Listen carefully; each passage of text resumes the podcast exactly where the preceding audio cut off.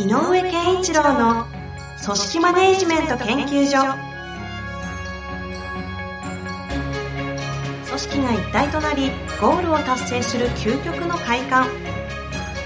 上場企業から中小企業まで延べ200社以上の支援を行った井上健一郎が組織人に関するあらゆる問題を分かりやすく解説します。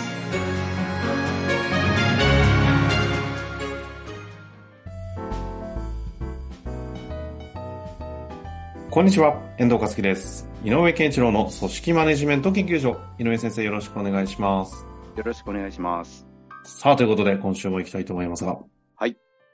まあ、いろいろね、話していく中で、最近あの、井上先生の周りで評価制度の相談。まあ、当然にして、いや、いや、それ結構多いということだったんですけど、なんか最近、あの、いい本、出会ったと、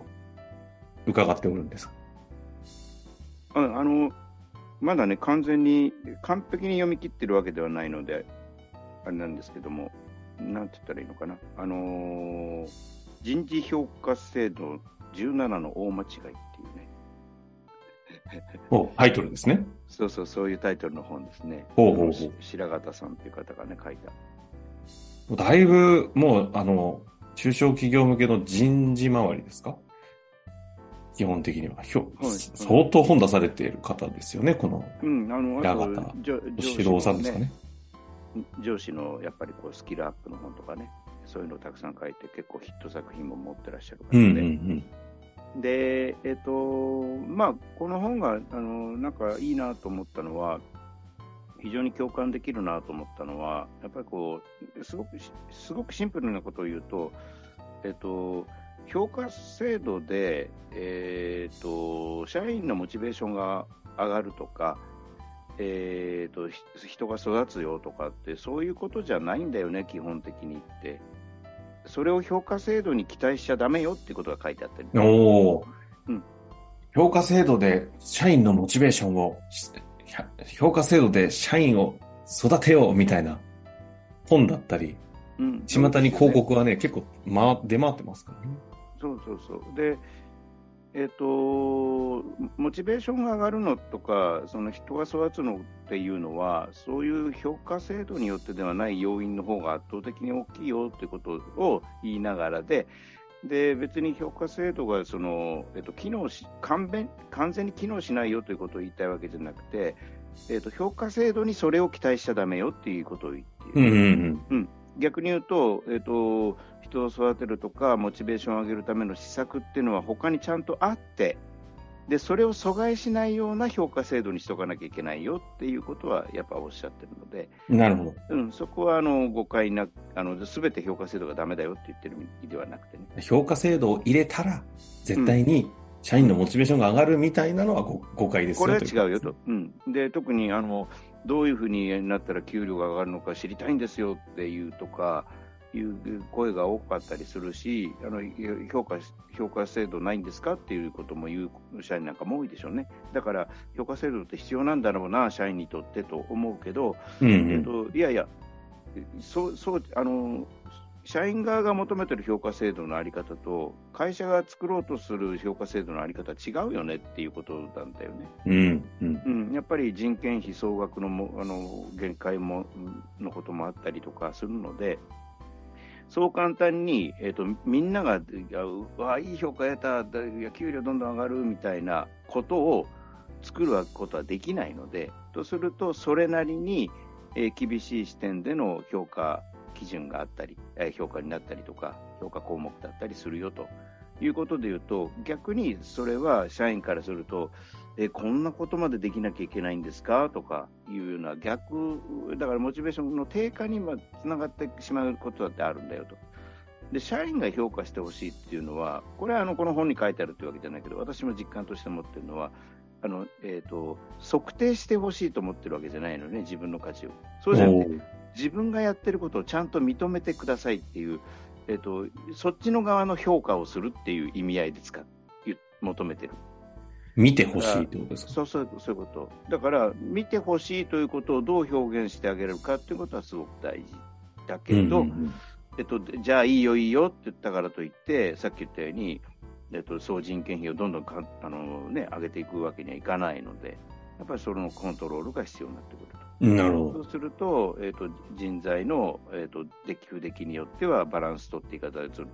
いかざるを得ないっていうのは、と会社が設計する評価制度の、えっ、と、背景にはそういう理由があるよということなるほどですね。だからこのズレがやっぱり大きいんだよねっていうこと。だから、えっ、と、まあ、この本でも書かれているのは、20人ぐらいの時までは、やっぱり社長が一人でが、社長一人が頭の中で考えている評価をこうするあのっていうのは決して間違ってないよねと。これは私もずっと思ってたことでね、社長の鉛筆なめなめ、決してあのおかしくないよというか、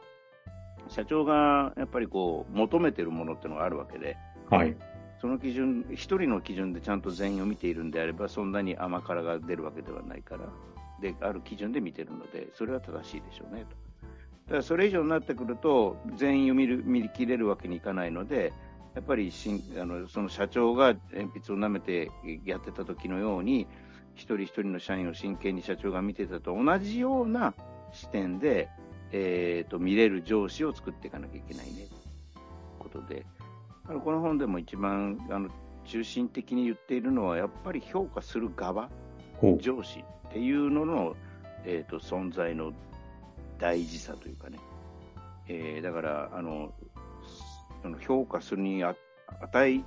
しないって言ったから、評価するには、ちょっと不足だね、この人じゃあっていう人に、やっぱ評価させていくっていうことは良くないだろうねと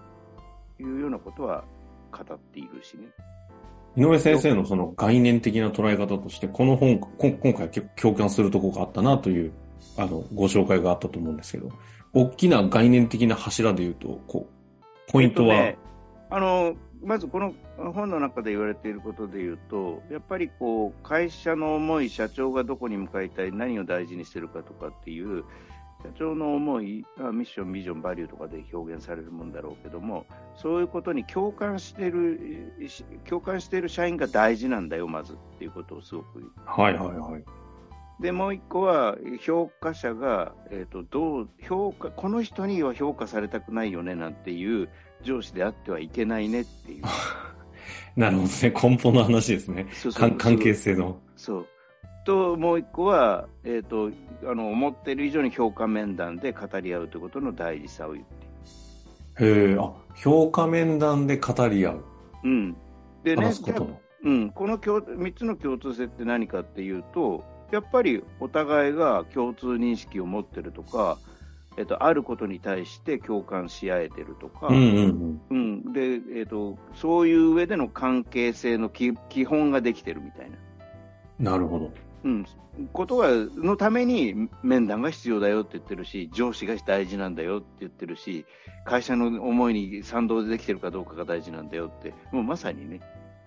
あの文化とか、やっぱり社、えー上司としてのそのなんていうのかな、人間性とか、なんかそんなものがすごく大事だということをおっしゃりたいんだろうと思うんですよね。はあ、非常に、まあ、井上先生が解説してくださってるから、すごい似てるように聞こえるのもあるかもしれませんけど、ずっとこの番組でもお伝えしているようなメッセージと非常に近しい感じがしますね。で、まあ、あの、もうちょっと僕、あと今80%ぐらい読んでるんで、あと2割ぐあらい。今ちょうど読んでる最中でね、ご紹介いただいてるんですけど。で、えーと2割ぐらい、多分おそらくこう書いてあるんだろうなとは思っていながらも、もしかしたら具体策のところで、えー、と白形さんなりの何かノウハウが書かれている可能性はあるんでね、これからも楽しみなんですけど、ええなんか、えーとやっぱり評価シートの項目にをこう精緻に作ることじゃないねっていうのは、すごい私も共感する。ほう、評価項目を精緻に作ることじゃない。うん、それは目的じゃなくて、で、要するにさっき言った、えー、と会会社の方向性と合致する人間っていうのが大事で、そういう人を育てなきゃいけない、上司がしっかりしなきゃいけない、で上司と部下の面談っていう場をしっかり持たなければいけないみたいなね、ことで言うと、まあ、この最近よくその場って言ってるけど、うんうんやっぱあのね、そういう場場の大切さとかのが優先度が高くて、確かうん、でその上で、じゃあそうやってみんなでいろいろ考えていこうね、頑張ろうね、なので、こういう評価の時にはここを見るよっていうふうに落とし込まなきゃいけないっていう、うん。うん、だから評価項目でうちはこういうことを問いかけたいっていう評価項目を先に全部作ることが大事じゃないねっていうことなんだろうと思なるほど。う。うん。でもそう思うと確かに評価制度で満足なんて起きることはない中において、うんたださおっしゃってくださっている通り、きちんと自分を見てくれる上司が、その評価制度にのっとって、評価会議をちゃんとして自分との対話もしてくださっていて、かつその、その方もそうだし、その会社そのものが、自分が共感する方針、方向性を示してくれてたら、それは納得いきますよねっていうのはすごく、逆にそこに納得しますね。うん、で、まあ、あとあるのは、じゃあ、お給あの給与とか賞与っていうのはどういうものに対して働くはあの払おうとしてるかということは明確にしなきゃいけない。評価制度の裏側にある大事なテーマなんでね。うん。うんどういう人に対してどういうあのペイをしようと会社は考えてるんだよっていう、そのどういう人に対しては変な話、こういう人だったら500万ねとか年収、こういう人こそ1000万のうう払うと払おうと私たちは思ってるみたいな、そういうそのなんかグレード感っていうのかな、なんかそういう、えー、とどういう人に対してということは、えー、と少なからず表現はしなきゃいけない。でそこがベースで、で、じゃあ、それに対してどれだけ頑張れているのかとか、えーということをあのこう見ていくっていうのかな。うん。で、まあ、私なんかこれにプラス、やっぱりこう、しあの進捗っていうことにどれだけ伴走していくかっていうことが上司の役割として大事だし、それがしっかりしていれば、評価ということもしあのしある意味しやすい、えーと、納得してもらいやすいっていうことになるので、やっぱりいずれにしてもね、こう、えーと、やっぱ伴走なんだよなっては思う。なるほど。もうなんか根本にそういう話を聞いてると、やっぱりこの人事評価制度っていう言葉が非常にこう悪いのかもしれないですよね。そうですね。なんかいきなり評価制度って言った瞬間に今みたいなこう関係性の話とかいろいろ対話の話とか場の話とかしてくださってるにもかかわらず、うん評価制度って言われた瞬間に頭が評価をするしないとかジャッジするとかっていう方になんか頭がどうしても引っ張られてしまうのそうが。なんですよね。だから、この辺は、えっと、しっかりと、あの、なんか、えのね、社長さんも言う、そろそろ評価制度を入れなきゃな、うちも、そういう規模になってきたなっていう時には、あの、ぜひね、この、この本とかも読みながら、えっと、何が一番です。いや、評価制度の前に整えなきゃいけないことがあるなっていうことをすごく理解いただけるかなと思いますね。ということですね。うん久々に評価制度の話をちょっとしていただいたような気がしますが、まあ、こういった本が出てくるのもね、なんか時代の流れも感じるなと、そうなんですよ。私もそう思うんですよ。井上先生も出さなきゃいけない気がしますよ。そうですね。今回も大変ですからね。まあ、ということでね、現場実況中継もいろいろしていきたいなと思いますが、今日は評価制度、久々に概念をさせていただきました。井上先生、はいありがとうございました。ありがとうございました。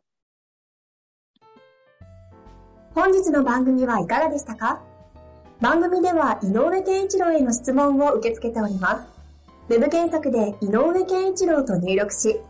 アカラクリエイト株式会社のオフィシャルウェブサイトにアクセス。その中のポッドキャストのバナーから質問フォームにご入力ください。